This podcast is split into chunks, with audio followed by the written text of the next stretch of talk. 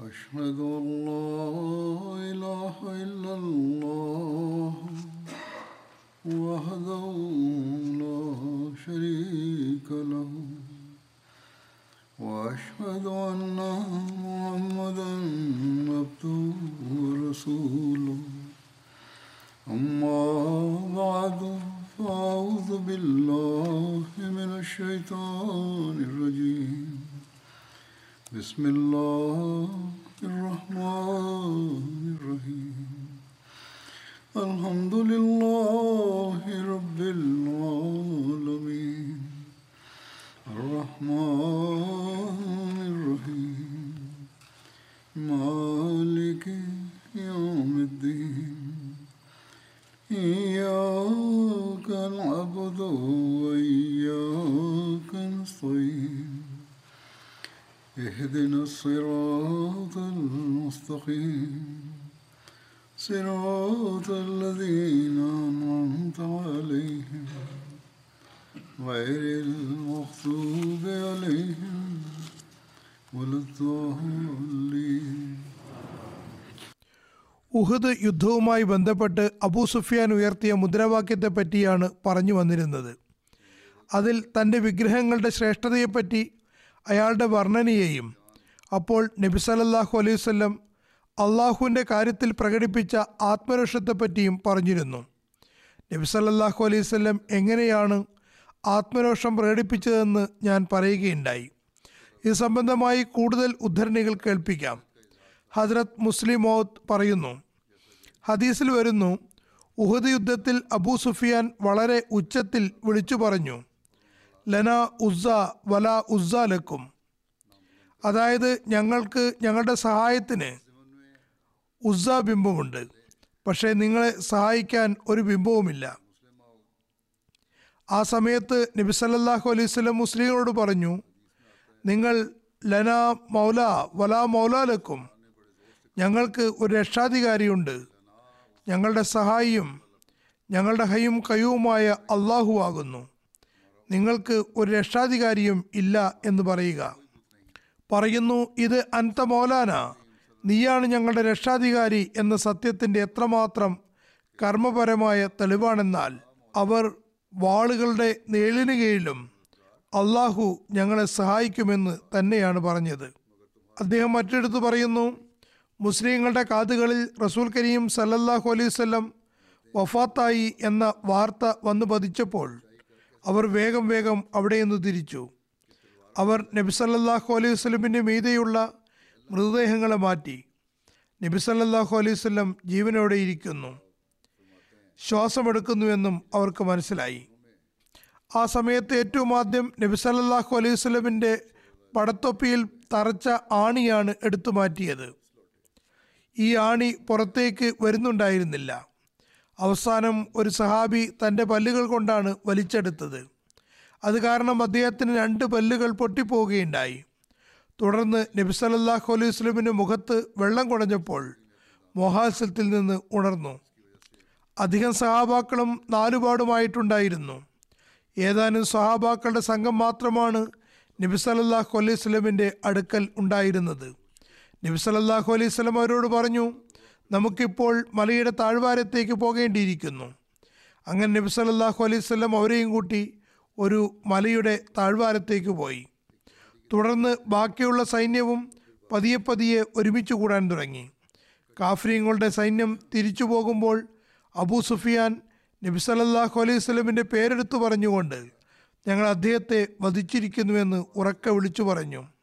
സഹാബാക്കൾ മറുപടി പറയാൻ തുനിഞ്ഞെങ്കിലും നബി സല്ലാഹു അലൈഹി വസല്ലം അവരെ വിലക്കിക്കൊണ്ട് പറഞ്ഞു ഇത് അതിനുള്ള സന്ദർഭമല്ല.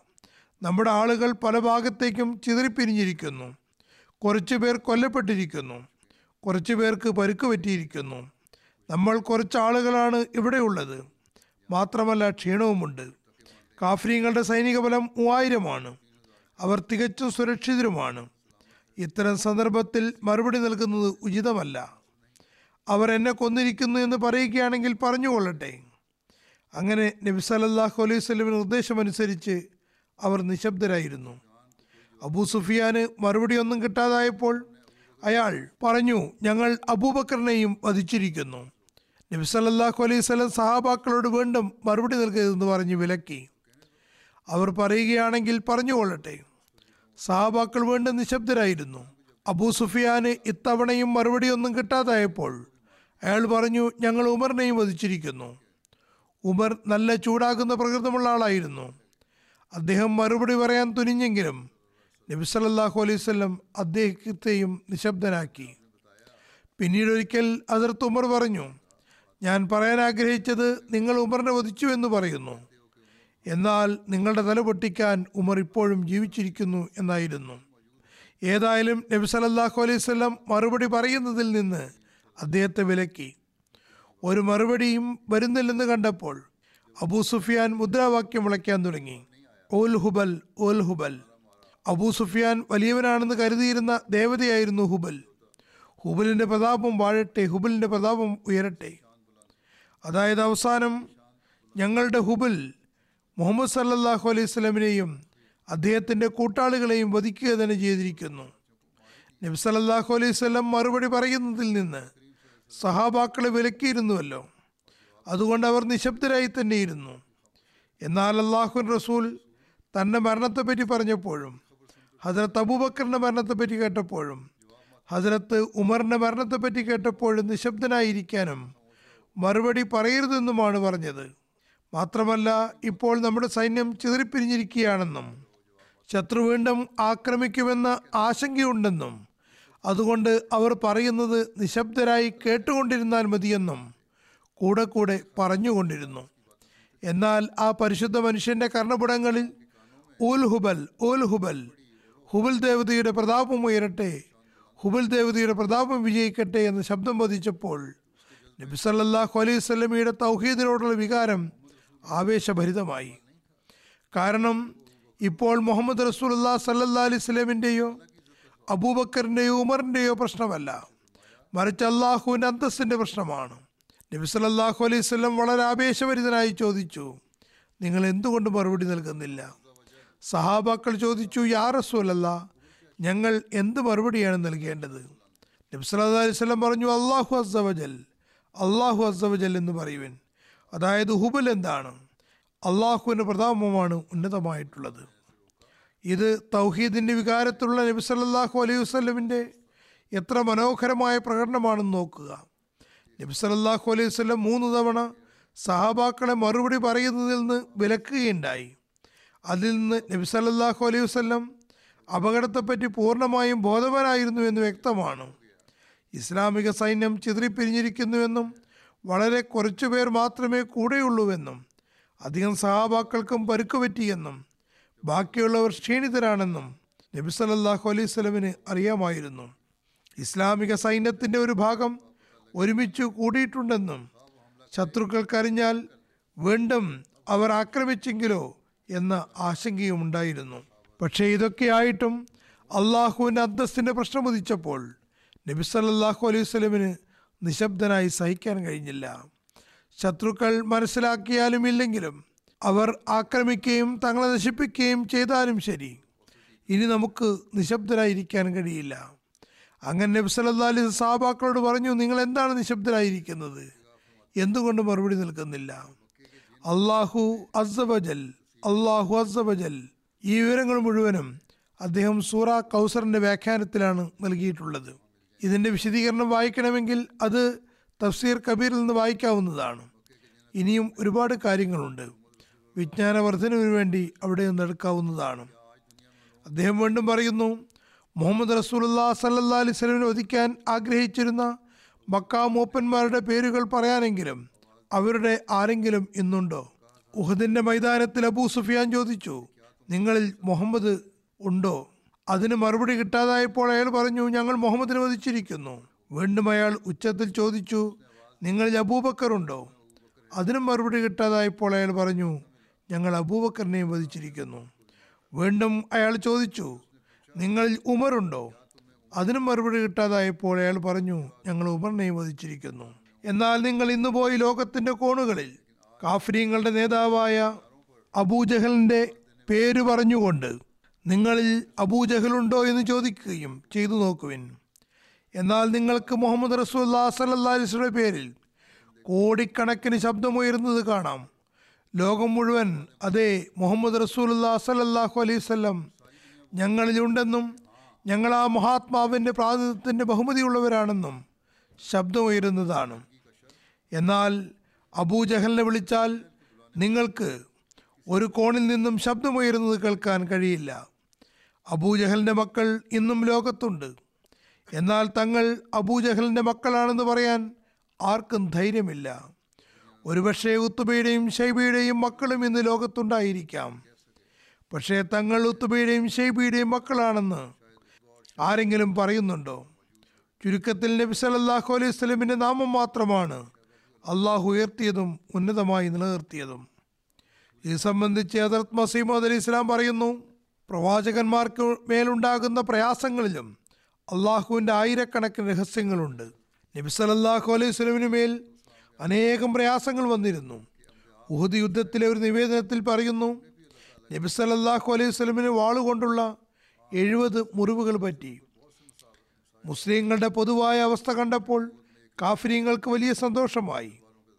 അങ്ങനെ ഒരു കാഫർ നബി സല്ലല്ലാഹു അലൈഹി സ്വലമും നബി സല്ലല്ലാഹു അലൈഹി സ്വലമിന്റെ എല്ലാ സഹാബാക്കളും ഷഹീദായെന്ന് ഉറപ്പിച്ചുകൊണ്ട് ഉറക്കെ വിളിച്ചു ചോദിച്ചു നിങ്ങളിൽ മുഹമ്മദ് സല്ലാ അലൈഹി വസല്ലം ഉണ്ടോ നബി സല്ലല്ലാഹു അലൈഹി വല്ലം അതിന് മറുപടി നൽകേണ്ട നിശബ്ദരായിരിക്കുവിൻ.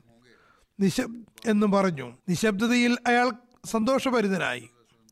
മരിച്ചിട്ടുണ്ടാകും അതുകൊണ്ടായിരിക്കും മറുപടി വരാത്തത്. പിന്നെ അതേപോലെ അയാൾ ഹസരത്ത് അബൂബക്കറിനെ പറ്റി ചോദിച്ചു. അപ്പോഴും മറുഭാഗത്ത് നിശബ്ദതയാണ് തുടർന്നത്. പിന്നെ അയാൾ ഹസരത്ത് ഉമറിനെ പറ്റി ചോദിച്ചു. ഹസരത്ത് ഉമറിനെ ക്ഷമിക്കാൻ കഴിഞ്ഞില്ല. അദ്ദേഹം പറഞ്ഞു അല്ലയോ ഭാഗ്യദോഷി എന്താണ് ഈ പുലമ്പുന്നത്? എല്ലാവരും ജീവിച്ചിരിപ്പുണ്ട്. ഇത്തരം കൈപ്പേറിയ കാര്യങ്ങൾ കാണേണ്ടതും അനിവാര്യമാകുന്നു. പക്ഷേ അതിന്റെ പരിണിതിയെപ്പറ്റി നബി സല്ലല്ലാഹു അലൈഹി വസല്ലം പറഞ്ഞു കാഫര്യങ്ങൾ അതിനുശേഷം നമ്മെ ആക്രമിക്കുന്നതല്ല. ഇത് ഒരുപക്ഷെ ഹന്തക് യുദ്ധത്തെ പറ്റിയാണ് അദ്ദേഹം പറയുന്നത്. ഊഹദ് യുദ്ധത്തിന് ശേഷം ഹന്തക് യുദ്ധമുണ്ടായി. ഇത് മൽഫുസാത്തിലെ ഉദ്ധരണിയാണ്. ഉദ്ധരണി പകർത്തിയെഴുതുന്നവർക്ക് വിട്ടുപോയതായിരിക്കാം. ഹന്തക് യുദ്ധത്തിന് ശേഷമാണ് നബി സല്ലല്ലാഹു അലൈഹി വസല്ലം. ഇനി അവർ നമ്മെ ആക്രമിക്കുകയില്ല എന്നും മറിച്ച് നമ്മൾ കാഫ്രീങ്ങളെ ആക്രമിക്കുമെന്നും പറഞ്ഞത്. മക്കയിൽ നിന്ന് പുറപ്പെടുമ്പോൾ നബി സല്ലല്ലാഹു അലൈഹി സ്വലമിന് എത്രമാത്രം പ്രയാസമുള്ള സമയമായിരുന്നു. പക്ഷേ ഇപ്പോൾ അള്ളാഹു അവസ്ഥകൾ മാറ്റിയിരിക്കുന്നു. ഹസരത്ത് ഹൻസലയുടെ ഷഹാദത്ത് സംഭവത്തിന്റെ വിവരണം. ഇതേ യുദ്ധത്തിൽ മറ്റൊരു സഹാബിയുടെ ജീവത്യാഗത്തിന്റെയും ധീരതയുടെയും നബി സലല്ലാഹു അലൈഹി വസ്ലമിനോടുള്ള സ്നേഹത്തിന്റെയും തന്റെ ജീവൻ ത്യജിച്ചതിന്റെയും സംഭവവും കാണുന്നുണ്ട്. ഈ സഹാബിയുടെ ഭാര്യ പറയുന്നു എന്റെ ഭർത്താവ് നബി സലല്ലാഹു അലൈഹി വസല്ലം യുദ്ധത്തിന് വേണ്ടി പുറപ്പെട്ടു എന്നറിഞ്ഞ സമയത്ത് കുളി നിർബന്ധമായ ഘട്ടത്തിലായിരുന്നു ഉണ്ടായിരുന്നത്. എന്നാൽ നബി സലല്ലാഹു അലൈഹി വസല്ലം പുറപ്പെട്ടു എന്ന് വാർത്ത കേട്ടപ്പോൾ വളരെ ധൃതിപ്പെട്ട് അസ്വസ്ഥനായി അദ്ദേഹം പുറപ്പെട്ടു. കുളിക്കേണ്ടത് നിർബന്ധമാണെന്ന കാര്യം പോലും ഗൗനിച്ചില്ല വാളുമെടുത്ത് യുദ്ധമൈതാനത്തേക്ക് പുറപ്പെട്ടു. യുദ്ധത്തിനിടയിൽ അദ്ദേഹം ഒരിക്കൽ കാഫ്രീങ്ങളുടെ സൈന്യാധിപനായ അബൂ സുഫിയാന്റെ മുന്നിലെത്തി. അബൂ സുഫിയാൻ കുതിരപ്പുറത്തായിരുന്നു. ഹസരത് ഹൻസല അയാളുടെ കുതിരയെ ആക്രമിച്ചു അതിന് പരിക്കേൽപ്പിച്ചു. അങ്ങനെ അബൂ സുഫിയാൻ കുതിരപ്പുറത്ത് നിന്ന് വീണു. അബൂ സുഫിയാൻ വീട ഉണൻ തന്നെ നിലവിളിക്കാൻ തുടങ്ങി. മറുഭാഗത്ത് ഹജറത്ത് ഹൻസല ഉടൻ തന്നെ വാളുയർത്തുകയും അബൂ സുഫിയാനെ അറുക്കാനൊരുങ്ങുകയും ചെയ്തു. പക്ഷേ അതേ സമയത്ത് തന്നെ ശദ്ദാദ് ബിൻ ഔസിന്റെ ദൃഷ്ടി അദ്ദേഹത്തിന് മേൽ പതിച്ചു. മറ്റൊരു നിവേദനത്തിൽ ശദ്ദാദ് ബിൻ അസ്വദ് എന്നാണ് പേര് വന്നിട്ടുള്ളത്. അതാണ് ശരിയും. ഏതായാലും ഷദ്ദാദ് ഹജറത്ത് ഹൻസല അബൂ സുഫിയാന് നേർക്ക് വാളുയർത്തിയത് കണ്ടപ്പോൾ അയാൾ ഉടൻ തന്നെ ഹജറത്ത് ഹൻസലയെ വാളുകൊണ്ട് ആക്രമിച്ച് ഷഹീദാക്കി. തിരുനബി സല്ലാഹു അലൈഹി സ്വലം ഹജറത്ത് ഹൻസലയുടെ വധത്തെപ്പറ്റി അറിഞ്ഞപ്പോൾ പറഞ്ഞു നിങ്ങളുടെ കൂട്ടുകാരൻ ഹൻസലയെ മലക്കുകൾ കുളിപ്പിച്ചുകൊണ്ടിരിക്കുകയാണ്. മറ്റൊരു നിവേദനത്തിൽ പറയുന്നു ഞാൻ മലക്കുകൾ ആകാശഭൂമികൾക്കിടയിലെ വെള്ളിപ്പാത്രങ്ങളിൽ വളരെ തെളിഞ്ഞ ശുദ്ധജലം കൊണ്ട് ഹൻസലയെ കുളിപ്പിക്കുന്നതായി കാണുന്നു. ഹദ്രത്ത് ഹൻസലയുടെ ഭാര്യയുടെ പേര് ജമീല എന്നായിരുന്നു. ഇവർ മുനാഫിക്കങ്ങളുടെ നേതാവായ അബ്ദുല്ല ബിൻ ഉബയ്യുബിൻ സുലൂലിന്റെ മകളും. ഹസരത്ത് അബ്ദുല്ല ബിൻ ഉബയ്യുബിൻ സുലൂലിന്റെ സഹോദരിയും ആയിരുന്നു. ഹസരത്ത് ജമീല പറയുന്നു ഹസരത്ത് ഹൻസല കുളി നിർബന്ധമായ ഘട്ടത്തിലാണ് യുദ്ധമൈതാനത്തെത്തിയുന്നത് നബി സല്ലല്ലാഹു അലൈഹി ഹസരത്ത് ജമീലയുടെ ശബ്ദം കേട്ടപ്പോൾ പറഞ്ഞു അതുകൊണ്ടാണ് മലക്കുകൾ അദ്ദേഹത്തെ കുളിപ്പിക്കുന്നത്. ഹസരത്ത് ഹൻസലയുടെ ഹസരത്ത് ജമീലയുമായുള്ള വിവാഹത്തിന്റെ ആദ്യ രാത്രിയായിരുന്നു. അടുത്ത പ്രഭാവത്തിലാണ് ഉഹദ് യുദ്ധമുണ്ടാകുന്നത്. മറ്റൊരു നിവേദനത്തിൽ ഹസരത് ജമീല പറയുന്നു ഹസരത്ത് ഹൻസല പുറപ്പെടാനുള്ള വിളംബരം കേട്ടപ്പോൾ ഉടൻ തന്നെ കുളിക്കുക പോലും ചെയ്യാതെ പോകാൻ തയ്യാറായി. ആ ദിവസം രാത്രി ഹസരത് ജമീല ഒരു സ്വപ്നം കാണുകയുണ്ടായി. പെട്ടെന്ന് ആകാശത്ത് ഒരു കവാടം തുറക്കപ്പെട്ടു. അവരുടെ ഭർത്താവ് ഹൻസല ആ കവാടത്തിൽ പ്രവേശിച്ചതും ഉടൻ തന്നെ വാതിലുകൾ അടയുകയും ചെയ്തു. മറ്റൊരു നിവേദനത്തിൽ പറയുന്നു ഹജ്രത് ജമീല തന്റെ സമുദായത്തിലെ നാല് സ്ത്രീകളോട് ഹൻസല തന്നോടൊപ്പം സഹശനം നടത്തിയിട്ടുണ്ടെന്ന് പറഞ്ഞ് സാക്ഷികളാക്കുകയുണ്ടായി. അവരുടെ ഗർഭാവസ്ഥയിൽ ആർക്കും സംശയമുണ്ടാകാതിരിക്കാനാണ് അവർ അങ്ങനെ ചെയ്തത്. ജനങ്ങൾ തെറ്റിദ്ധാരണ പരത്തുകയും കഥകൾ മെനയുകയും ചെയ്യാറുണ്ട്. ഇന്നും അങ്ങനെ ആക്ഷേപങ്ങൾ ഉന്നയിക്കുന്ന ആളുകളുണ്ട്. ഏതായാലും ഹദർ ജമീല തന്നെ ഈ സംശയങ്ങൾ ദൂരീകരിക്കാൻ സാക്ഷികൾ ഉണ്ടാക്കുകയുണ്ടായി. ഹസരത്ത് ജമീല പറയുന്നു ഞാൻ അങ്ങനെ ചെയ്യാൻ കാരണം ഞാൻ സ്വപ്നത്തിൽ ആകാശത്ത് ഒരു കവാടം തുറക്കുന്നതായും അതിൽ അദ്ദേഹം പ്രവേശിക്കുന്നതായും കണ്ടു. അതുകൊണ്ട് ഹസ്രത്ത് ഹൻസലയുടെ സമയം എത്തിയെന്ന് ഞാൻ മനസ്സിലാക്കി. ആ രാത്രി അദ്ദേഹം മുഖേന ഞാൻ ഗർഭിണിയാവുകയും ചെയ്തു. ഇതിലാണ് അബ്ദുല്ല ബിൻ ഹൻസല ജനിച്ചത്. കുറേശികൾ ഹസരത്ത് ഹൻസലയെ വധിച്ച ശേഷം മൃതദേഹം വികൃതമാക്കിയില്ല. അതായത് കണ്ണും കാതും മൂക്കും ഛേദിച്ചില്ല. കാരണം അവരുടെ പിതാവ് അബു ആമിർ റാഹിബ് കുറേശികളുടെ കൂടെയായിരുന്നു ഉണ്ടായിരുന്നത്. ഹജറത്ത് സായദ് ബിൻ റബീന്റെ ഷഹാദത്ത് സംഭവം. ഹജറത്ത് സായദ് ബിൻ റബി ബദർ ഉഹദ് യുദ്ധങ്ങളിൽ പങ്കെടുത്തിരുന്നു. ഉഹദ് യുദ്ധത്തിൽ ഷഹീദായി. ഉഹദ് യുദ്ധ ദിവസം നബി സല്ലാ അലൈഹി പറഞ്ഞു എനിക്ക് സായദ് ബിൻ റബീനെ പറ്റി ആരാണ് അറിവ് നൽകുക? ഒരാൾ പറഞ്ഞു ഞാൻ. അങ്ങനെ അദ്ദേഹം കൊല്ലപ്പെട്ടവർക്കിടയിൽ തിരയാൻ തുടങ്ങി. ഹജറത് സായദ് അദ്ദേഹത്തെ കണ്ടപ്പോൾ ചോദിച്ചു എന്താണ് നിങ്ങളുടെ വിശേഷം? അദ്ദേഹം പറഞ്ഞു എന്നെ റസൂൽ കരീം സലല്ലാഹു അലൈഹി വസല്ലം താങ്കളെപ്പറ്റി അറിഞ്ഞു വരാൻ താങ്കളുടെ അടുക്കിലേക്ക് അയച്ചതാണ്. ഹജ്രത് സായദ് പറഞ്ഞു നബി സലല്ലാഹു അലൈഹി വസല്ലമിന്റെ സവിധത്തിൽ എന്റെ സലാം പറയുക. കൂടാതെ എനിക്ക് അമ്പുകൊണ്ടുള്ള പന്ത്രണ്ട് മുറിവുകൾ പറ്റിയെന്നും എന്നോട് ഏറ്റുമുട്ടിയവനെ നരകത്തിലേക്ക് അയച്ചെന്നും പറയണം. അതായത് ഞാൻ അയാളെ വധിച്ചിരിക്കുന്നു. എന്റെ സമുദായത്തോട് പറയുക നബി സലല്ലാ അലൈഹി ഷഹീദാവുകയും നിങ്ങളിൽ ആരെങ്കിലും ജീവനോട് ബാക്കിയായി ഉണ്ടാവുകയുമാണെങ്കിൽ അള്ളാഹുവിന്റെ സവിധത്തിൽ നിങ്ങളുടെ ഒരു ഒഴികഴിവും സ്വീകരിക്കപ്പെടുന്നതല്ല. അദ്ദേഹത്തിന്റെ അടുത്തു പോയത് അദ്ദേഹത്ത് ഉബയ്യബിന് കാബ് അൻഹു ആണെന്ന് പറയുന്നു. ഹജറത് സാദ് ഹജറത്ത് ഉബയ്യബിന് കാബിനോട് പറഞ്ഞു എന്റെ സമുദായത്തോട് പറയുക. നിങ്ങളോട് സാദ് ബിൻ റബീ പറയുന്നു അള്ളാഹുവിന് ഭയപ്പെടുവിൻ. മറ്റൊരു നിവേദനത്തിൽ പറയുന്നു നിങ്ങൾ നബി സല്ലല്ലാഹു അലൈഹി സ്വലമിനോട് ഒക്ബയുടെ രാത്രി ചെയ്ത ഉടമ്പടി ഓർക്കുക. അള്ളാഹുവാണെ ശത്രുക്കൾ നബി സല്ലല്ലാഹു അലൈഹി സ്വലമിന്റെ അടുക്കലെത്തുകയും അതേസമയം നിങ്ങളുടെ ഒരു കണ്ണെങ്കിലും പ്രവർത്തനക്ഷമവുമാണെങ്കിൽ അതായത് നിങ്ങളിൽ ഒരാളെങ്കിലും ജീവനോടെ ഇരിക്കുകയുമാണെങ്കിൽ നിങ്ങളുടെ യാതൊരു വിധ ഒഴുകഴിവും അള്ളാഹുവിന്റെ സമക്ഷത്തിൽ സ്വീകരിക്കപ്പെടുകയില്ല. അതായത് നിങ്ങൾ നിങ്ങളുടെ ജീവനുകൾ അള്ളാഹുവിന്റെ റസൂലിനും അവന്റെ ദീനിനും വേണ്ടി ത്യജിക്കേണ്ടതാണ്. ഈ വികാരമാണ് സഹാബാക്കൾക്കുണ്ടായിരുന്നത് അതായത് നമ്മൾ നബി സല്ലല്ലാഹു അലൈഹി സ്വലമിനെ സംരക്ഷിച്ചു കൊണ്ടിരിക്കണം. ഹസ്രത്ത് ഉബയ്യബിന് കാബ് പറയുന്നു ഞാൻ ഹസ്രത്ത് സയദിന്റെ അടുക്കൽ ഉണ്ടായിരുന്നപ്പോൾ തന്നെ അദ്ദേഹത്തിന്റെ മരണവും സംഭവിച്ചു. ആ സമയത്ത് അദ്ദേഹം പരിക്കുകളാൽ പരിശീലനായിരുന്നു. ഞാൻ നബ്സലല്ലാഹു അലൈഹി സ്വലമിന്റെ സവിധത്തിൽ തിരിച്ചെത്തി. അവിടെ ഉണ്ടായ സംസാരവും അദ്ദേഹത്തിന്റെ അവസ്ഥയും ഷഹീദായതുമെല്ലാം പറയുകയുണ്ടായി. അപ്പോൾ നബി സല്ലല്ലാഹു അലൈഹി വസല്ലം പറഞ്ഞു അള്ളാഹു അദ്ദേഹത്തിനു മേൽ കരുണ ചുരിയുമാറാകട്ടെ. അദ്ദേഹം ജീവിച്ചിരുന്നപ്പോഴും മരിച്ചപ്പോഴും അള്ളാഹുവിന്റെയും അവൻ റസൂലിന്റെയും ഗുണകാംക്ഷിയായിരുന്നു. ഹജരത് സാദ് ബിൻ റബീനെയും ഹജരത്ത് ഖാരിജ ബിൻ സെയ്ദിനെയും ഒരേ ഖബറിലാണ് അടക്കം ചെയ്തത്. ഈ സംഭവം അതായത് ഹജറത്ത് സാദിന്റെ ഷഹാദത്ത് വിവരിച്ചുകൊണ്ട് ഹജറത് മിർസ ബഷീർ അഹമ്മദ് സാഹിബ് എഴുതുന്നു. നബി സല്ലല്ലാഹു അലൈഹി സ്വലം രണാങ്കണത്തിലുണ്ടായിരുന്നു. ശുഹതാക്കളുടെ മൃതദേഹങ്ങളെ സംരക്ഷിക്കാൻ തുടങ്ങി. ആ സമയത്ത് അതായത് യുദ്ധാവസാനം മുസ്ലിങ്ങൾക്ക് മുന്നിലുണ്ടായിരുന്ന കാഴ്ചകൾ രക്തത്തിന്റെ കണ്ണീർ പൊഴിക്കാൻ പര്യാപ്തമായിരുന്നു. നബി സല്ലല്ലാഹു അലൈഹി സ്വലമിനും പരിക്കേറ്റിരുന്നു. എന്നിട്ടും നബി സല്ലല്ലാഹു അലൈഹി സ്വലം രണാങ്കണത്തിലെത്തി. ശുഹതാക്കളുടെ മൃതദേഹങ്ങൾ സംരക്ഷിക്കാൻ തുടങ്ങി. പറയുന്നു എഴുപത് മുസ്ലിങ്ങൾ രക്തവും മണ്ണും പുരണ്ട അവസ്ഥയിൽ രണാങ്കണത്തിൽ കിടന്നിരുന്നു. അത് അറബികളുടെ മൃഗീയ ആചാരമായ മൃതദേഹങ്ങളെ വികൃതമാക്കുന്ന ഭയാനകമായ ദൃശ്യമാണ് കാണിച്ചു തന്നിരുന്നത്. അവരുടെ അവയവങ്ങൾ ഛേദിക്കുകയും അവരുടെ രൂപങ്ങൾ വികൃതമാക്കുകയും ചെയ്തിരുന്നു. ഈ വധിക്കപ്പെട്ടവരിൽ കേവലം ആറ് മുഹാജിരിങ്ങളും മറ്റുള്ളവരെല്ലാം അൻസാറുകളുമായിരുന്നു. കുറേശികളിൽ വധിക്കപ്പെട്ടവരുടെ എണ്ണം ഇരുപത്തിമൂന്നായിരുന്നു. നബി സല്ലല്ലാഹു അലൈഹി വസല്ലം തന്റെ പിതൃവിനും മുലകുടി ബന്ധത്തിലെ സഹോദരനുമായ ഹംസ ബിൻ അബ്ദുൽ മുത്തലിബിന്റെ മൃതദേഹത്തിനടുത്തെത്തിയപ്പോൾ അസ്വസ്ഥനായി നിൽക്കുകയുണ്ടായി.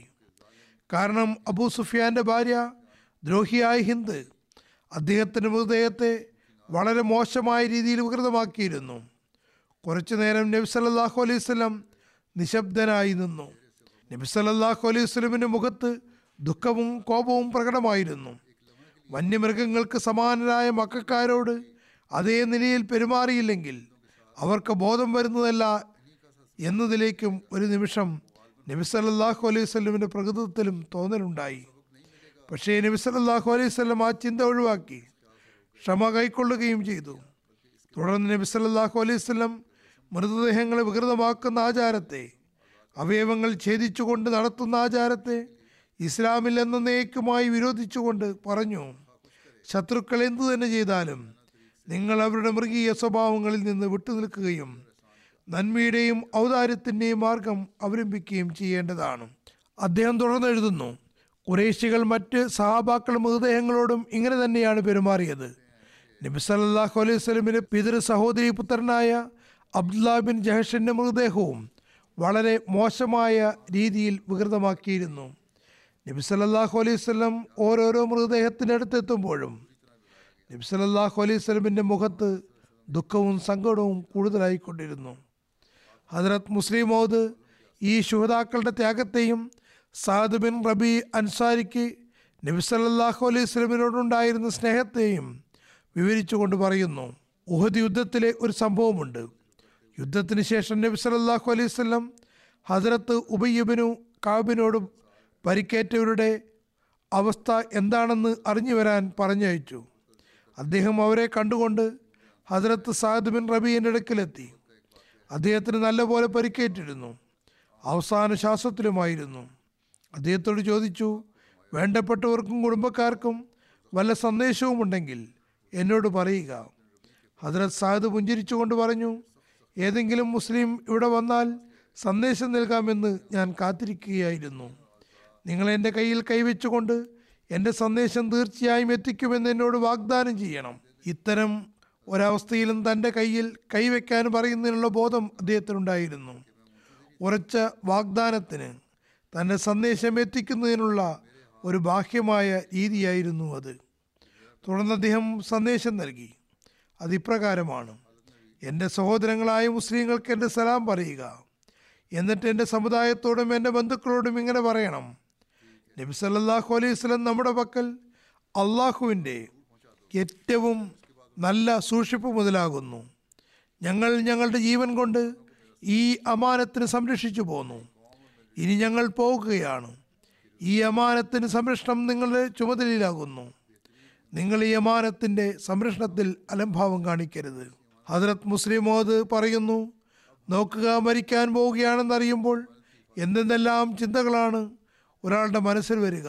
തന്റെ ഭാര്യയ്ക്ക് എന്താകുമെന്നും തന്റെ മക്കളെ ആര് സംരക്ഷിക്കുമെന്നും ഒക്കെയാണ് ചിന്തിക്കുക. എന്നാൽ ആ സഹാബി അത്തരത്തിലുള്ള ഒരു സന്ദേശവും നൽകിയില്ല. ഇത്രമാത്രം പറഞ്ഞു. ഞാൻ നബി സല്ലല്ലാഹു അലൈഹി സ്വലമിനെ സംരക്ഷിച്ചുകൊണ്ട് ഈ ലോകത്ത് നിന്ന് പോവുകയാണ്. നിങ്ങളും ഇതേ മാർഗത്തിൽ ഞങ്ങളുടെ പിന്നിൽ വരണം. അങ്ങനെ ഉള്ളിലുണ്ടായിരുന്ന ഈ വിശ്വാസദാർഢ്യം കൊണ്ട് തന്നെയാണ് അവർ ലോകത്തെ അടിമേൽ മറിച്ചത്. കൈസറിന്റെയും കിസ്രയുടെയും സിംഹാസനങ്ങൾ മറിച്ചിട്ടു. ഇവർ ആരാണെന്ന കാര്യത്തിൽ റോമിലെ കൈസർ ആശ്ചര്യപ്പെട്ടിരുന്നു. കിസ്ര തന്റെ സൈന്യാധിപന് ഇങ്ങനെ എഴുതി നിങ്ങൾക്ക് അറബികളെപ്പോലും പരാജയപ്പെടുത്താൻ കഴിയില്ലെങ്കിൽ തിരിച്ചു വന്ന് വീട്ടിൽ വളകളിട്ടിരുന്നു കൊള്ളുവിൻ. അതായത് സ്ത്രീകളെപ്പോലെ വീട്ടിലിരിക്കൂ. യുദ്ധം ചെയ്യാൻ എന്തിനാണ് പോകുന്നത്? രാജാവ് തന്റെ ജനറലിനോട് പറഞ്ഞു ഇവർ മാലിന്യം കഴിക്കുന്നവരാണ്. ഇവരെയും നിങ്ങൾക്ക് തടയാൻ കഴിയില്ലേ? അതായത് ഒന്നിനും കൊള്ളരുതാത്ത ഭക്ഷണം കഴിക്കുന്നവരാണ്.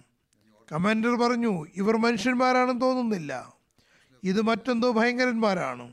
ഇവർ വാളുകൾക്കും അമ്പുകൾക്കും മീത് ചാടിക്കടന്ന് വരുന്നവരാണ്. ഇതേ സംഭവത്തെ അതിർത്ത് മുസ്ലിം മോദ് മറ്റൊരു വിധത്തിൽ ഇങ്ങനെ വിവരിക്കുന്നു. ഉഹദ് യുദ്ധം കഴിഞ്ഞപ്പോൾ നബി സല്ലല്ലാഹു അലൈഹി വസല്ലം ഒരു സഹാബിയെ പരിക്കേറ്റവർ ശുശ്രൂഷിക്കാൻ വേണ്ടി പറഞ്ഞയച്ചു.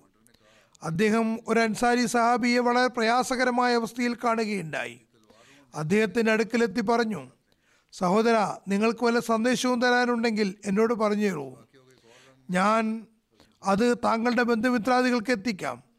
അദ്ദേഹം മറുപടിയായി പറഞ്ഞു ബന്ധുക്കൾക്കൊരു സന്ദേശം കൊടുക്കാൻ വേണ്ടി മദീനക്കാരായ ആരെയെങ്കിലും പ്രതീക്ഷിക്കുകയായിരുന്നു. നിങ്ങളെ കണ്ടുമുട്ടിയത് നന്നായി. കൈനീട്ടു എന്റെ സന്ദേശം എന്റെ കുടുംബത്തിലേക്ക് എത്തിക്കുമെന്ന് എന്നോട് വാഗ്ദാനം ചെയ്യൂ. അദ്ദേഹം കൈകൊടുത്തു. അദ്ദേഹം കൈകൊടുത്തുകൊണ്ട് താങ്കളുടെ സന്ദേശം തീർച്ചയായും എത്തിക്കാമെന്ന് വാക്കുകൊടുത്തു. അപ്പോൾ പരിക്കേറ്റ സഹാബി പറഞ്ഞു എന്റെ ബന്ധുമിത്രാദികളോട് പറയുക. മുഹമ്മദ് റസൂല്ലാ സല്ലാഹു അലൈഹി നമ്മുടെ ജനതയിലെ ഏറ്റവും നല്ല ഖജനാവാകുന്നു. അദ്ദേഹം നമ്മുടെ അടുക്കലുള്ള ഒരു സാമൂഹിക അമാനത്ത് അഥവാ വിശ്വസ്ത മുതലാകുന്നു. നിങ്ങളുടെ ഹൃദയത്തിലും ഈ വിലപിടിപ്പുള്ള മുതലിന് ശരിയായ മതിപ്പുണ്ടാകുമെന്ന് എനിക്ക് ഉറപ്പുണ്ട്. എങ്കിലും ഒരു സന്ദേശം നിങ്ങൾക്ക് നൽകാൻ ഞാൻ ആഗ്രഹിക്കുന്നു. അതായത് ഞങ്ങൾ ജീവിച്ചിരിക്കുന്നിടത്തോളം കാലം ഈ അമാനത്തിൽ ഞങ്ങൾ വിശ്വാസവഞ്ചന കാണിച്ചിട്ടില്ല. അതിന്റെ സംരക്ഷണത്തിൽ എല്ലാ ശക്തിയും ചെലുത്തുകയുണ്ടായി. ഇപ്പോൾ ഞങ്ങൾ മരിക്കുകയാണ്. ഞങ്ങൾക്ക് പിന്നിൽ ഈ അമാനത്ത് വിട്ടുകൊണ്ടാണ് ഞങ്ങൾ പോകുന്നത്. ഞാൻ എന്റെ മക്കളോടും സഹോദരന്മാരോടും അവരുടെ മക്കളോടും പ്രത്യാശിക്കുന്നത്. അവർ തങ്ങളുടെ ജീവനേക്കാൾ അധികമായി ഈ പരിശുദ്ധ അമാനത്തിനെ സംരക്ഷിക്കുമെന്നും അക്കാര്യത്തിൽ യാതൊരുവിധ കോട്ടവും തട്ടിക്കുകയില്ലെന്നുമാണ് മറ്റൊരിടത്ത് ഇതിനിങ്ങനെ വിവരിക്കുന്നു. ഒരു അൻസാരി നേതാവ് പരിക്കേറ്റ് കിടക്കുകയായിരുന്നു. അദ്ദേഹം ഏതാനും മിനിറ്റുകൾക്കകം ഫാത്തോകമെന്ന അവസ്ഥയിലായിരുന്നു. ഒരു സഹാബി അന്വേഷിച്ചു പിടിച്ച് അദ്ദേഹത്തിന്റെ അടുക്കലെത്തി. അവിടെ ഇരുന്ന് അദ്ദേഹത്തിന്റെ വിശേഷങ്ങൾ ചോദിച്ചുകൊണ്ട് പറഞ്ഞു എന്തെങ്കിലും സന്ദേശം തന്റെ ഭാര്യ മക്കൾക്കോ ബന്ധുക്കൾക്കോ നൽകാനുണ്ടെങ്കിൽ തന്നുകൊള്ളുക. അദ്ദേഹം പറഞ്ഞു ഞാൻ ഏതെങ്കിലും മുസ്ലിം വരുന്നെങ്കിൽ അദ്ദേഹം മുഖേന സന്ദേശം അയക്കണമെന്ന പ്രതീക്ഷയിലായിരുന്നു. അദ്ദേഹം അതർ മുസ്ലിമോത് പറയുന്നു മരണസമയത്ത് വീട്ടിലാണെങ്കിൽ പോലും എത്ര കഠിനമായിരിക്കുമെന്ന് എല്ലാവർക്കും അറിയാം. മനുഷ്യൻ മരിക്കുന്ന സമയത്ത് വീട്ടിലാണെങ്കിലും വളരെ കഠിനമായ സമയമായിരിക്കും.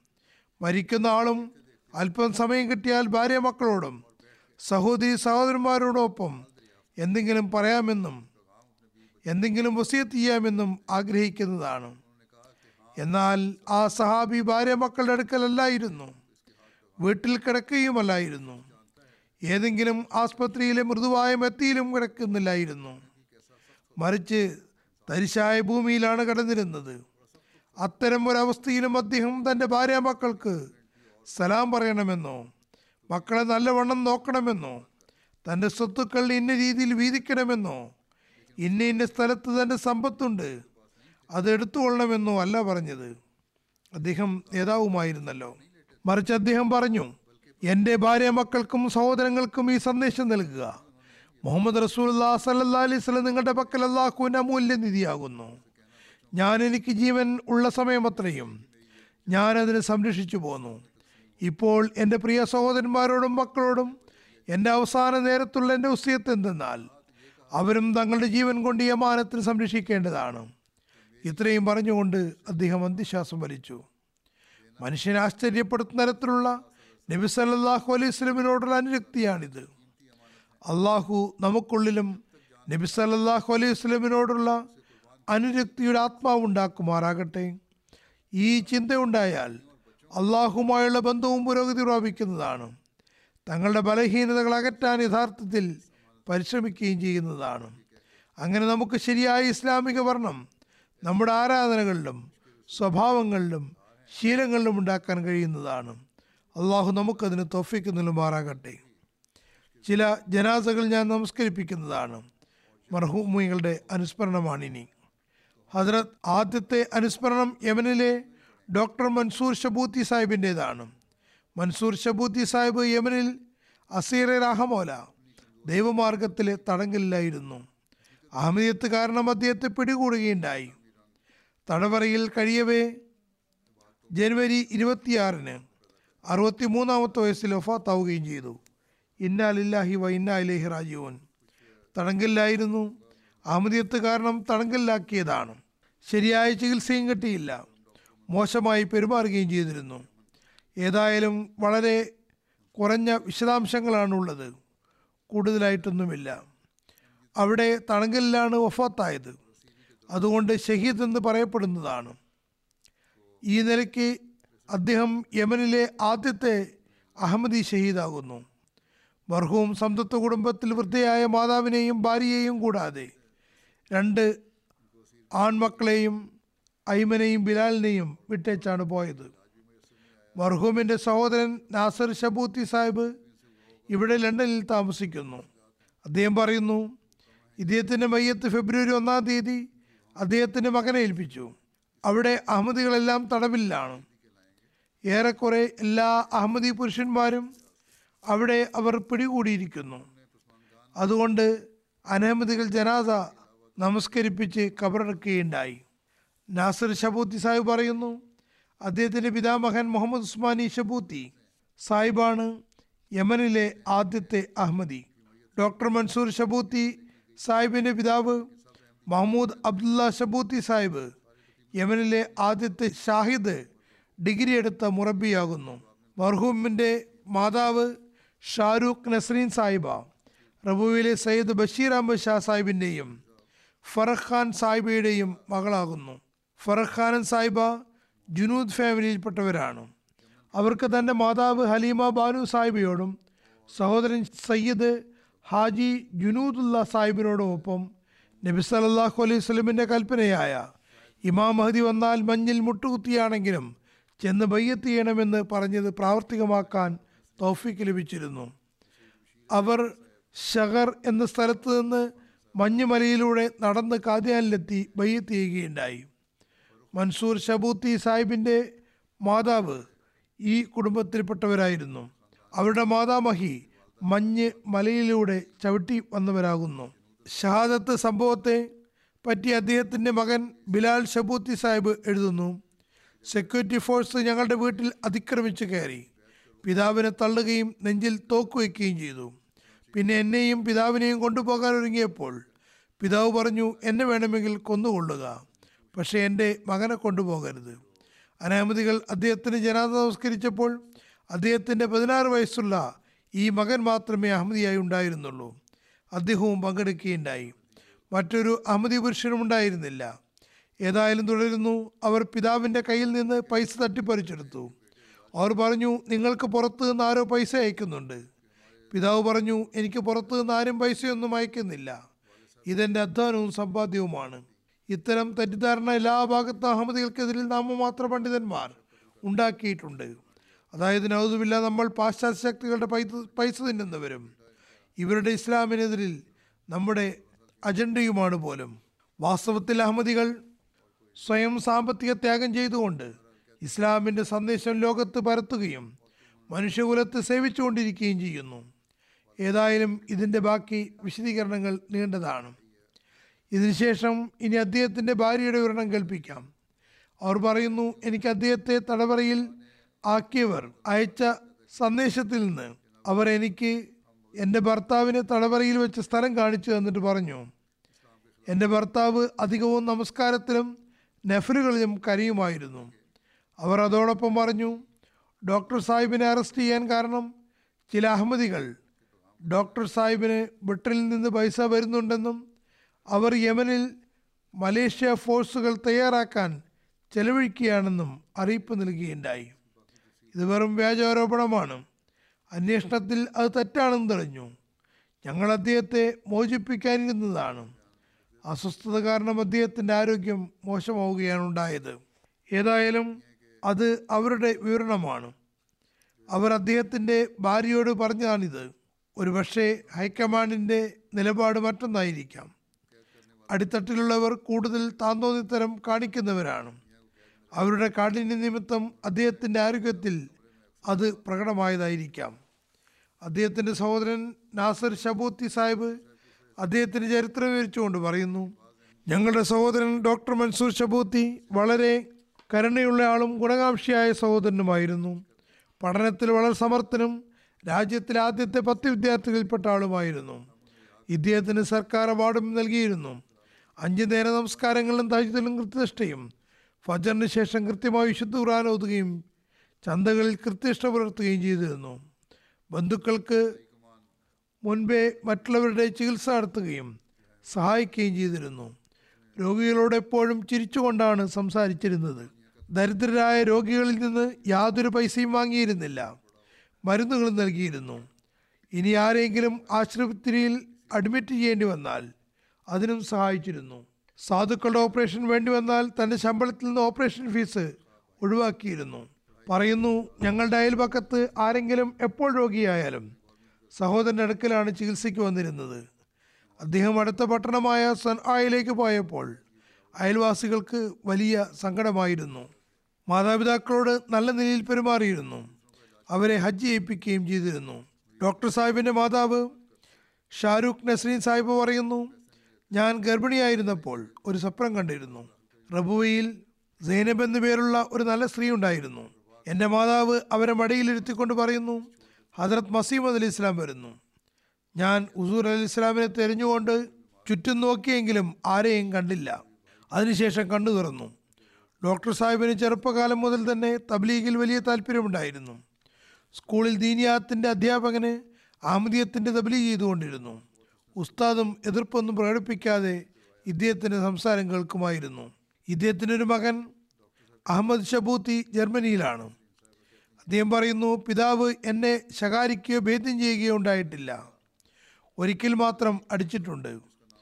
അന്ന് എനിക്ക് പതിമൂന്ന് വയസ്സായിരുന്നു. ഞാൻ ജമാഅത്തായി നമസ്കരിക്കാൻ വിസമ്മതിച്ചപ്പോൾ ചെറുതായി ഒരു അടി കിട്ടുകയുണ്ടായി. പിന്നെ ഒരിക്കലും ഉണ്ടായിട്ടില്ല. പറയുന്നു പിതാവ് എപ്പോഴും എന്നോട് പ്രയാസങ്ങളിൽ ദുവാക്ക് വേണ്ടി ഉപദേശിച്ചിരുന്നു. സ്വന്തമായും ചെയ്തിരുന്നു. ഞാൻ അദ്ദേഹത്തെ സുജൂതുകളിൽ കരയുന്നത് കണ്ടിട്ടുണ്ട്. സ്കൂളിലുണ്ടായിരുന്നപ്പോൾ കുട്ടികൾ പറയുന്നു ഞങ്ങളെ സുബൈ നമസ്കാരത്തിന് എഴുന്നേൽപ്പിക്കുകയും ജമാഅത്തായി നമസ്കരിപ്പിക്കുകയും അതിനു ശേഷം തിലാവത്തും ചെയ്തിരുന്നു. അദ്ദേഹം സർജറിയിലാണ് പി എച്ച് ഡി എടുത്തത്. അതിനുവേണ്ടി ജോർഡാനിൽ പോയി. അവിടെ അഞ്ചു വർഷം താമസിച്ചിരുന്നു. പറയുന്നു ഞാനും അദ്ദേഹത്തിന്റെ അടുത്ത് അവിടെ പോയിരുന്നു. അവിടെ മസ്ജിദ് അതായത് ജുമാ ഉണ്ടായിരുന്ന സെന്റർ ഒരു മണിക്കൂർ ദൂരെയായിരുന്നു. എല്ലാ ജുമാക്കും അവിടെ വണ്ടി ഓടിച്ചു പോയിരുന്നു. ഗ്രന്ഥപാരായണത്തിനും വലിയ താല്പര്യമായിരുന്നു. ജമാഅത്തി ഗ്രന്ഥങ്ങൾ നല്ലപോലെ വായിച്ചിരുന്നു. പറയുന്നു ജോർഡാനിൽ നിന്ന് തിരിച്ചു വന്നപ്പോൾ ബാഗിന് നല്ല കനമുണ്ടായിരുന്നു. ഒരുപാട് സമ്മാനങ്ങൾ കൊണ്ടുവന്നിരിക്കുമെന്നാണ് ഞാൻ കരുതിയത്. മാതാപിതാക്കൾ കൊണ്ടുവരുന്നതിൽ മക്കൾക്ക് താല്പര്യമുണ്ടാകുമല്ലോ. എന്നാൽ ബാഗിൽ സമ്മാനങ്ങൾ ഒന്നും ഉണ്ടായിരുന്നില്ല അതിൽ തഫ്സീർ കബീർ അറബി തർജമയും ജമാഅത്തി ഗ്രന്ഥങ്ങളുമാണ് ഉണ്ടായിരുന്നത്.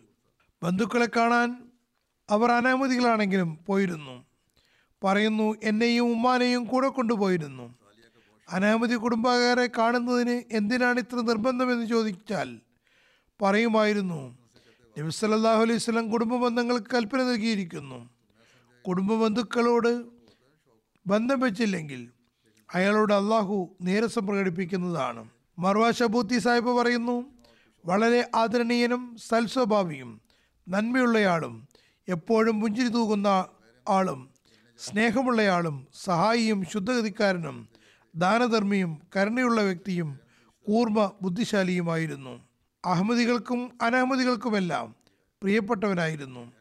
യമനിൽ മുഴുവൻ അറിയപ്പെടുന്ന ഡോക്ടറായിരുന്നു. എല്ലാവർക്കും അനഹമ്മദികൾക്കും അദ്ദേഹത്തിന്റെ വഫാത്തിൽ വലിയ സങ്കടമായിരുന്നു. അനഹമ്മദി ആളുകളുടെ അഭിപ്രായങ്ങളുമുണ്ട്. യമനിലെ ഡോക്ടർ യൂനിയൻ പറയുന്നു ഞങ്ങൾ അതീവ വേദനയോടെയും ദുഃഖത്തോടെയും general surgery consultant doctor Mansoor Sabooti Sahib ഇന്ന ദിവസം വഫാത്തായ വിവരം നൽകുകയാണ്. ഇന്നാലില്ലാഹി വൈന്നാലി റാജുവിൻ തുടർന്ന് പറയുന്നു അതായത് മെഡിക്കൽ കൗൺസിലുകാർ പറയുന്നു അദ്ദേഹത്തിന്റെ വേദനാജനകമായ വേർപാടിൽ മെഡിക്കൽ വിഭാഗത്തിൽ വലിയ അസ്വസ്ഥതയും പ്രയാസവുമാണ് പരത്തിയത്. ഇതുവരെ കിട്ടിയ അറിയിപ്പുകളനുസരിച്ച് അറസ്റ്റിന് മുൻപ് വരെയും ഡോക്ടർ മൻസൂറിന്റെ ആരോഗ്യം വളരെ നല്ല നിലയിലായിരുന്നു. അദ്ദേഹത്തെ അറസ്റ്റ് ചെയ്യാനുണ്ടായ കാരണം പറഞ്ഞിട്ടില്ല.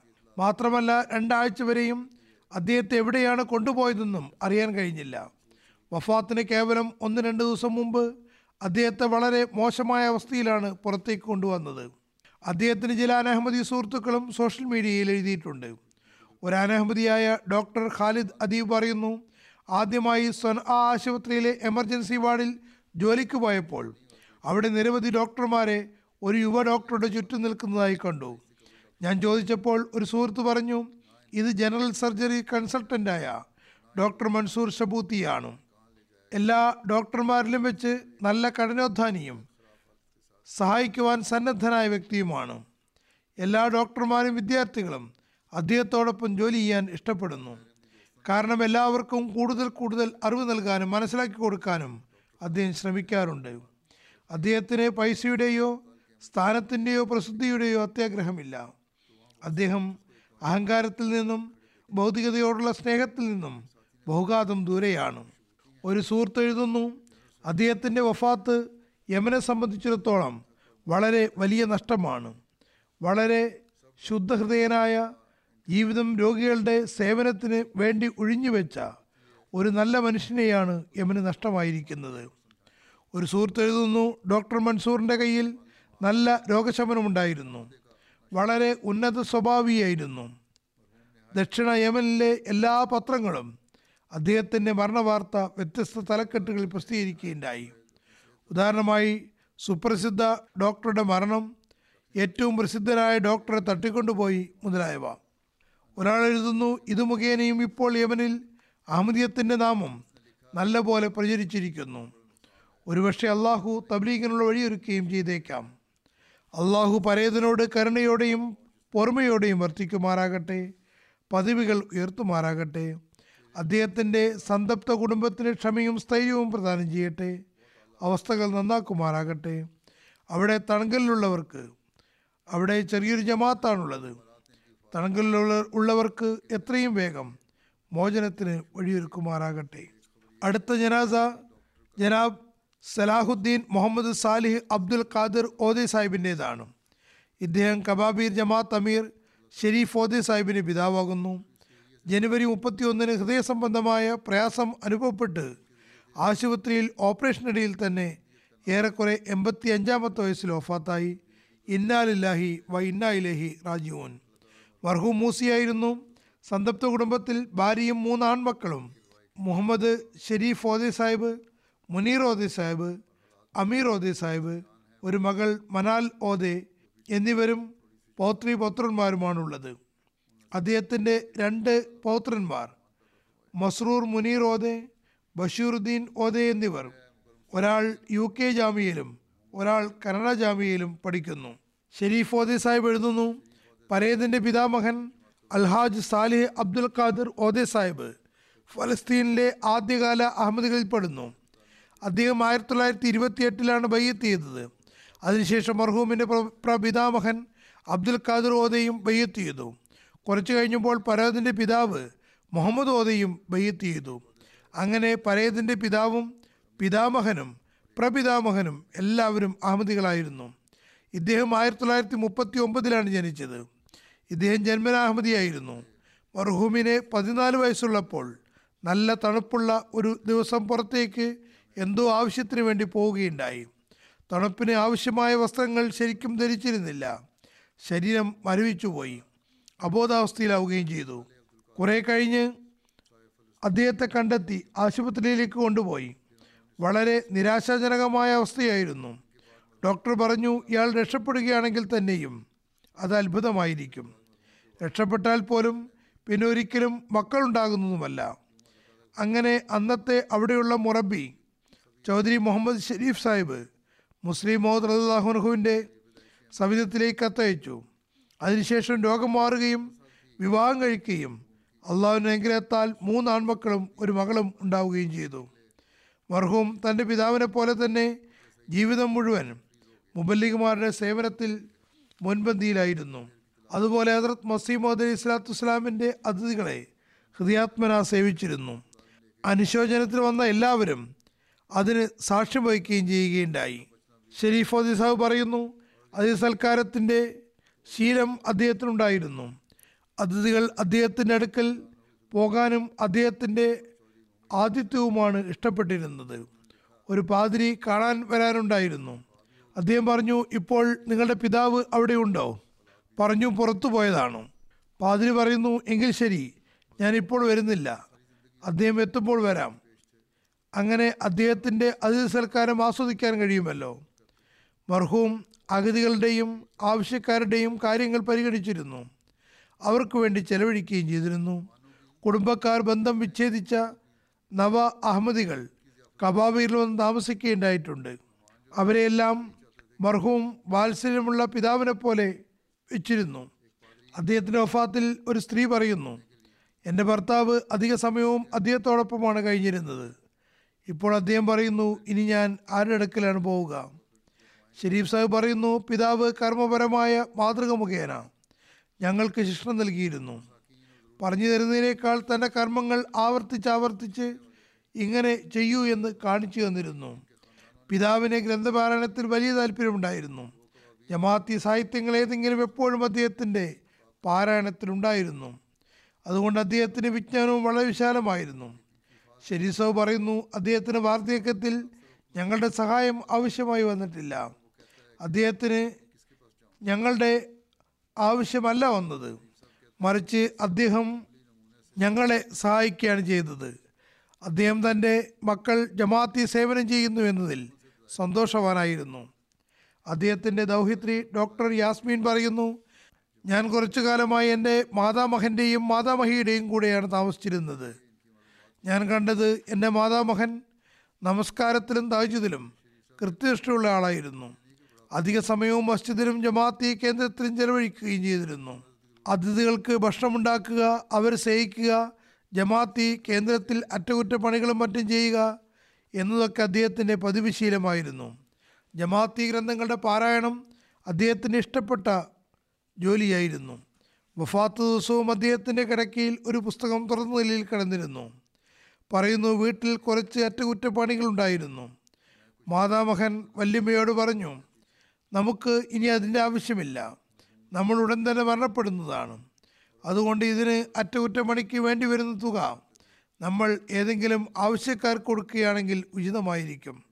ഡോക്ടർമാർ ഹാർട്ട് ഓപ്പറേഷൻ സമയത്ത് നോക്കിയപ്പോൾ അദ്ദേഹത്തിന് ഹാർട്ട് ദുർബലമാണെന്ന് മാത്രമല്ല വാൾവുകളും ഏറെക്കുറെ അടഞ്ഞിട്ടാണ് കണ്ടത്. ഇദ്ദേഹം എങ്ങനെയാണ് ഇതുവരെയും നടന്നുകൊണ്ടിരുന്നത് എന്ന കാര്യത്തിൽ അവർ ആശ്ചര്യഭരിതരായിരുന്നു. ഏതായാലും നടന്നുകൊണ്ടിരിക്കുമ്പോൾ തന്നെ മരണമുണ്ടാകുമെന്നമെന്ന് അദ്ദേഹത്തിന്റെ ദുബായായിരുന്നു അങ്ങനെ തന്നെ സംഭവിച്ചു. അവസാന ദിവസം വരെയും നടന്നുകൊണ്ടിരുന്നു. ആരെയും ആശ്രയിക്കേണ്ടി വന്നില്ല. ഷെരീഫ് ഓദി സാഹു പറയുന്നു പിതാവ് മറ്റുള്ളവർക്ക് വേണ്ടി മനസ്സു തുറന്ന് ചെലവഴിക്കുന്ന ആളായിരുന്നു. ഒരു ദിവസം പ്രായമുള്ള ഒരു ബന്ധു സഹായത്തിന് പറഞ്ഞപ്പോൾ പിതാവ് ആ സമയത്ത് പോക്കറ്റിലുണ്ടായിരുന്നു മുഴുവനും എടുത്തു കൊടുക്കുകയുണ്ടായി മൗലാന ഫതിലാഹി ബഷീർ സാഹിബ് മർഹൂം കബാബീറിൽ മുറബിയായിരുന്നു. ഒരിക്കൽ അദ്ദേഹം കബാബീർ മസ്ജിദിന് വേണ്ടി ചന്ത ചോദിച്ചപ്പോൾ മർഹൂമിന്റെ പക്കൽ എവിടെയൊന്നൊരു വലിയ സംഖ്യ വന്ന സമയമായിരുന്നു. അദ്ദേഹം പ്രസ്തുത തുക മുഴുവനും മസ്ജിദിന് വേണ്ടി നൽകുകയുണ്ടായി. ഒരു ഖാദ്യം എഴുതുന്നു അദ്ദേഹത്തിന് ഹെർണിയയുടെ ഓപ്പറേഷൻ കഴിഞ്ഞതായിരുന്നു. ഞാൻ അദ്ദേഹത്തോട് കുശലാന്വേഷണം നടത്തിയപ്പോൾ പറഞ്ഞു നല്ല വേദനയുണ്ട്. ഞാൻ പറഞ്ഞു താങ്കൾ ജോലി ചെയ്യുകയാണ്. അപ്പോൾ പറഞ്ഞു അതെ കുറച്ചൊക്കെ പണിയെടുത്തു. ചില സാധനങ്ങൾ എടുത്ത് അങ്ങോട്ടും ഇങ്ങോട്ടും എല്ലാം മാറ്റി. ഒരു പൊളിഞ്ഞ വാതിൽ ശരിയാക്കി. അപ്പോൾ ഞാൻ പറഞ്ഞു താങ്കൾക്ക് ഓപ്പറേഷൻ കഴിഞ്ഞതല്ലേ ഉള്ളൂ. ഇത്രയും ഭാരമുള്ള ജോലികൾ ചെയ്യരുത്. അദ്ദേഹം പറഞ്ഞു ഇത് ചെയ്യാതെ എനിക്ക് ഇരിക്കാൻ കഴിയില്ല. ജമാഅത്തി സേവനവും എന്റെ ജോലിയാണ്. ഫലസ്തീനിലെ സൈഫുദ്ദീൻ അബു അസദ് എഴുതുന്നു. ഞങ്ങൾ സലാഹുദ്ദീൻ സാഹിബ് ഓദയിൽ നന്മയല്ലാതെ മറ്റൊന്നും കണ്ടിട്ടില്ല. കബാബീറിൽ താമസിക്കുന്നതിനിടയിൽ അദ്ദേഹത്തെ ജമാഅത്തിന്റെ ആത്മാർത്ഥതയുള്ള വ്യക്തിയായിട്ടാണ് കണ്ടത്.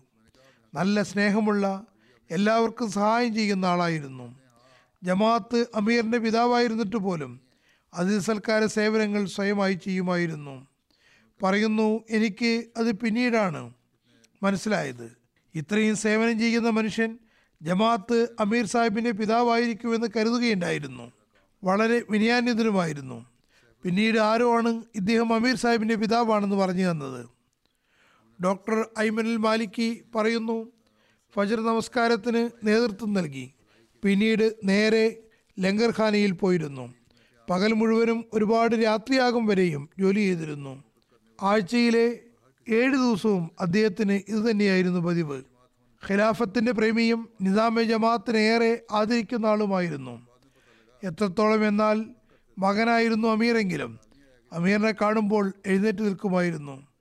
ജമാഅത്തി സേവനത്തിലും തബ്ലീഗിലും ജമാഅത്തി കടമകളുടെ നിർവഹണത്തിലും ജീവിതത്തിന്റെ അവസാനം വരെ അദ്ദേഹം വളരെ ആവേശപൂർവം കർമ്മനിരതനായിരുന്നു. ഇത്തരം ആവേശം വളരെ കുറച്ച് ആളുകളിൽ മാത്രമേ കാണാൻ കഴിഞ്ഞിട്ടുള്ളൂ. അദ്ദേഹം നാല് ഖലീഫുമാരുടെ കാലം കാണുകയുണ്ടായി. ഖിലാഫത്തിനെ പറ്റി വളരെ താല്പര്യജനകമായ സംസാരങ്ങളാണ് നടത്തിയിരുന്നത്. മുഹമ്മദ് അലാവുന സാഹിബ് എഴുതുന്നു. ഇരുപത് വർഷം മുമ്പാണ് ബയ്യത്ത് ചെയ്തത് അതിനുശേഷം കബാബിയിൽ പോയപ്പോൾ വളരെ സ്നേഹത്തോടെയും ആത്മാർത്ഥതയോടെയും എന്നോട് കൂടിക്കാഴ്ച നടത്തുകയും ചെയ്തു. അദ്ദേഹം ജമാഅത്തി സേവനങ്ങൾ ചെയ്യുന്നതായിട്ടാണ് ഞാൻ കണ്ടത്. വാർദ്ധക്യാവസ്ഥയിലും അദ്ദേഹം ആത്മാർത്ഥതയോടെ ജോലികൾ ചെയ്തിരുന്നു. യുവാക്കളിൽ പോലും അങ്ങനെ കാണാൻ സാധ്യമല്ല. വളരെയേറെ സഹാനുഭൂതിയുള്ള വ്യക്തിയായിരുന്നു. നമൽ അജ്വ സായിബ പറയുന്നു ഞാൻ അൽ ഖലീഖ് നഗരനിവാസിയാണ്. ഞാൻ രണ്ട് കുട്ടികളുമായി ഇവിടെ വന്നപ്പോൾ എനിക്ക് വീടൊന്നുമില്ലായിരുന്നു. മർഹൂം എന്നോട് പറഞ്ഞു നിങ്ങൾ മക്കളെ ഞങ്ങളുടെ അടുക്കൽ വിട്ട് ദാറു സിയാഫത്തിൽ താമസിച്ചു കൊള്ളുക. അങ്ങനെ ഒന്നര മാസം അദ്ദേഹം എന്റെ പെൺമക്കളുടെ കാര്യങ്ങൾ ശ്രദ്ധിക്കുകയുണ്ടായി. അവർക്ക് അന്നപാനീയങ്ങളും മറ്റ് സൗകര്യങ്ങളും ചെയ്തു കൊടുത്തു. പറയുന്നു അദ്ദേഹം എന്നെ സംബന്ധിച്ചിടത്തോളം വാത്സല്യമുള്ള പിതാവിനെ പോലെയായിരുന്നു അദ്ദേഹത്തിന്റെ മരണത്തിൽ എന്റെ ശരീരത്തിൽ നിന്ന് ആത്മാവ് പോയതുപോലെയാണ് അനുഭവപ്പെടുന്നത്. കബാബീറിലെ മുറബി ഷംസുദ്ദീൻ സാഹിബ് പറയുന്നു മസ്ജിദിലെയും മിഷൻ ഹൗസിലെയും പഴയ ഒരു സാധനവും വലിച്ചെറിയുന്നത് ഇഷ്ടമായിരുന്നില്ല. മറിച്ച് അത് റിപ്പയർ ചെയ്ത് വീണ്ടും ഉപയോഗത്തിൽ കൊണ്ടുവന്നിരുന്നു. ഇതുതന്നെയാണ് മിച്ചം വയ്ക്കാനുള്ള മാർഗം. മറ്റ് സ്ഥലങ്ങളിലും ഇത് അവലംബിക്കേണ്ടതാണ്. ചില സമയത്ത് മസ്ജിദിൽ സഹായം ചോദിച്ചു വരുന്നവരോടും മർഹൂം അതിഥികളോടൊന്ന പോലെ പെരുമാറുകയും അവരോടൊപ്പം ഇരുന്ന് ഭക്ഷണം കഴിക്കുകയും ചെയ്തിരുന്നു. റാണെ ഓദ ജഹാംഗീർ സാഹിബ പറയുന്നു ഇവർ അദ്ദേഹത്തിന്റെ പൗത്രിയാണ്. ഞാൻ എപ്പോഴും വല്ലിപ്പയെ താജുദിന് നേരത്തെ എഴുന്നേൽക്കുന്നതും അഞ്ചു നേര നമസ്കാരങ്ങൾ കൃത്യമായി അനുഷ്ഠിക്കുന്നതായും കണ്ടിട്ടുണ്ട്. എന്റെ വല്ലിപ്പ സാധുക്കളെ ശ്രദ്ധിച്ചിരുന്നു. സ്വന്തം പൈസ സ്വന്തം ആവശ്യങ്ങൾക്ക് വേണ്ടിയും ഉപയോഗിക്കണമെന്ന് ആളുകൾ പറയുമ്പോൾ ഞാൻ ആവശ്യക്കാർക്ക് പൈസ കൊടുക്കാൻ ആഗ്രഹിക്കുന്നു എന്ന് മറുപടിയായി പറഞ്ഞിരുന്നു. അള്ളാഹുവിൽ പൂർണമായും വിശ്വാസമായിരുന്നു. ഖിലാഫത്തിനോട് വളരെയേറെ സ്നേഹമുണ്ടായിരുന്നു. അള്ളാഹു മർഹൂമിനോട് പുറമയോടെയും കരുണയോടെയും വർത്തിക്കുമാറാകട്ടെ പതിവുകൾ ഉയർത്തുമാറാകട്ടെ മക്കൾക്കും കുടുംബത്തിനും സബറും സഹനവും നൽകുമാറാകട്ടെ അദ്ദേഹത്തിന് നന്മകൾ തുടരാനും അവർക്ക് തോഫിക്ക് നൽകുമാറാകട്ടെ. അടുത്ത അനുസ്മരണം റബുവിലെ മുറബി കറാമത്തുള്ള ഹാദിം സാഹിബിന്റെ ഭാര്യ റൈഹാന ഫർഹത്ത് സാഹിബയുടേതാണ്. അവരും കഴിഞ്ഞ ദിവസം ജനുവരി ഇരുപത്തി ഒമ്പതിന് വഫാത്തായി ഇന്നാലില്ലാഹി വ ഇന്നാ ഇലേഹി രാജീവൻ ഇവരുടെ കുടുംബത്തിൽ ഇവരുടെ പിതാമഹൻ ഹജരത്ത് മുൻഷി ജലാലുദ്ദീൻ സാഹിബ് റളിയല്ലാഹു മുഖേനയാണ് അഹമ്മദിയത്തെത്തിയത് ഇദ്ദേഹം ഗുജറാത്ത് ജില്ലയിലെ ബലാനി നിവാസിയായിരുന്നു. ഇദ്ദേഹത്തിന്റെ പേര് ഹസ്രത് മസീമദ് അലി ഇസ്ലാം. അഞ്ചാമേ ആദിം എന്ന ഗ്രന്ഥത്തിന്റെ അനുബന്ധത്തിൽ ചേർത്ത മുന്നൂറ്റി പതിമൂന്ന് സഹാബാക്കളിൽ ഏറ്റവും ഒന്നാമതായി രേഖപ്പെടുത്തിയിട്ടുണ്ട്. സന്തപ്ത കുടുംബത്തിൽ ഭർത്താവിനെ കൂടാതെ ഒരു മകനും മൂന്ന് പെൺമക്കളുമുണ്ട്. ഇവരുടെ മകൻ എഹ്സാനുള്ള സാഹിബ് ഇപ്പോൾ സ്പെയിനിൽ മുറബിയായി സേവനം ചെയ്യുന്നു. ഫീൽഡിലായതിനാൽ മാതാവിന് ജനാസയിൽ പങ്കെടുക്കാൻ കഴിഞ്ഞില്ല. മറ്റു ചില കാരണങ്ങളും ഉണ്ടായിരുന്നു. ഇവരുടെ ഭർത്താവ് കറാമത്തുള്ള ഖാദിൻ സാഹിബും വാഖഫി സിന്ദഗി മുറബിയാണ് അവരുടെ ജാമാതാവ് ആസിഫ് മഹമ്മൂദ് ഭട്ട് സാഹിബും മുറബിയായി തൻസാനിയയിൽ സേവനം ചെയ്യുന്നു.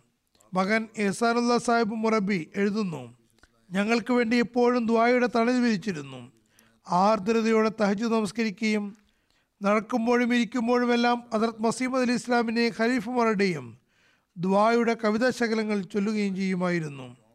അങ്ങനെ അവരുടെ അടുത്തുണ്ടായിരുന്ന കുട്ടികൾക്കും ആ വരികൾ മനഃപ്പാടമായിരുന്നു. ചന്ത കൊടുക്കുന്നതിലും ജമാഅത്തി സേവനത്തിലും കൃത്യനിഷ്ഠത പുലർത്തിയിരുന്നു. ആരോഗ്യമുള്ള സമയമത്രയും ജമാഅത്തി പരിപാടികളിൽ കൃത്യമായി പങ്കെടുത്തിരുന്നു. വളരെ നന്ദി പ്രകടിപ്പിക്കുന്ന ഉള്ളതിൽ തൃപ്തിപ്പെടുന്ന സഹനം കാണിക്കുന്ന അഹമ്മദീയത്തിൽ അഭിമാനിക്കുന്ന മഹിളയായിരുന്നു. അവരുടെ മകൾ നോമാന നുസ്രത്ത് പറയുന്നു നന്ദി പ്രകാശിപ്പിക്കുന്ന സ്വഭാവം വളരെ പ്രകടമായിരുന്നു.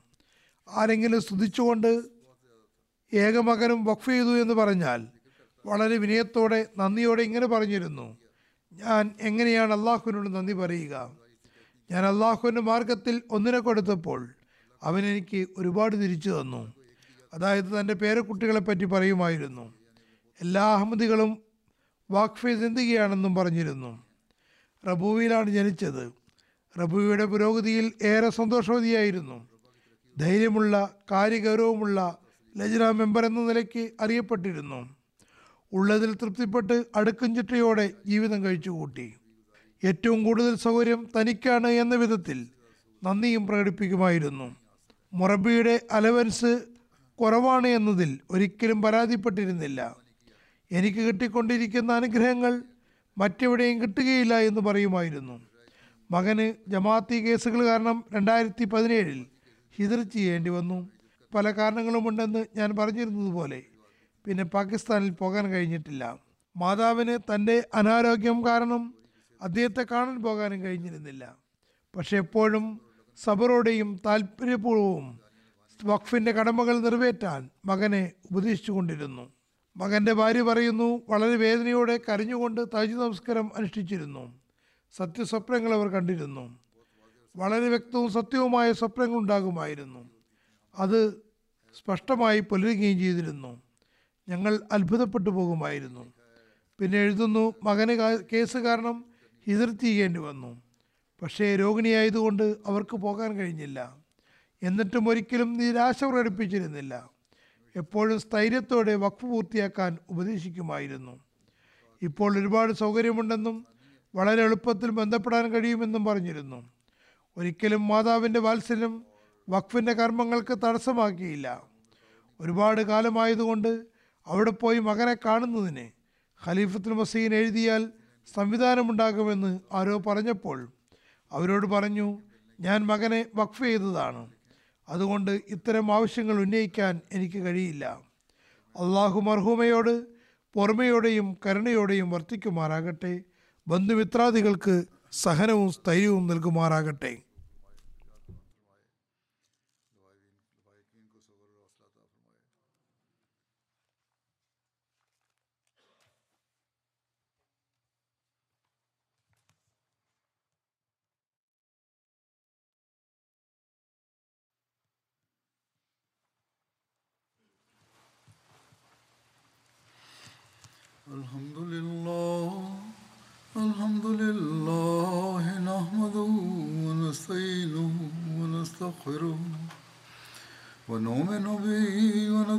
ونتوكل عليه.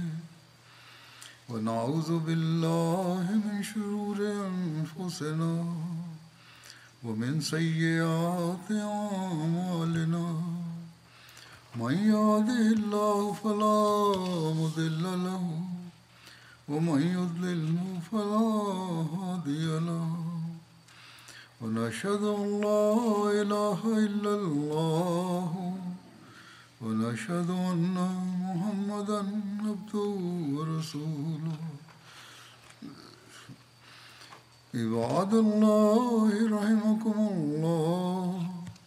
إن الله يأمر بالعدل واللسان وإيتاء ذي القربى وينهى عن الفحشاء والمنكر والبغي يعظكم لعلكم تذكرون. اذكروا الله يذكركم ودوه يستجب لكم ولذكر الله أكبر.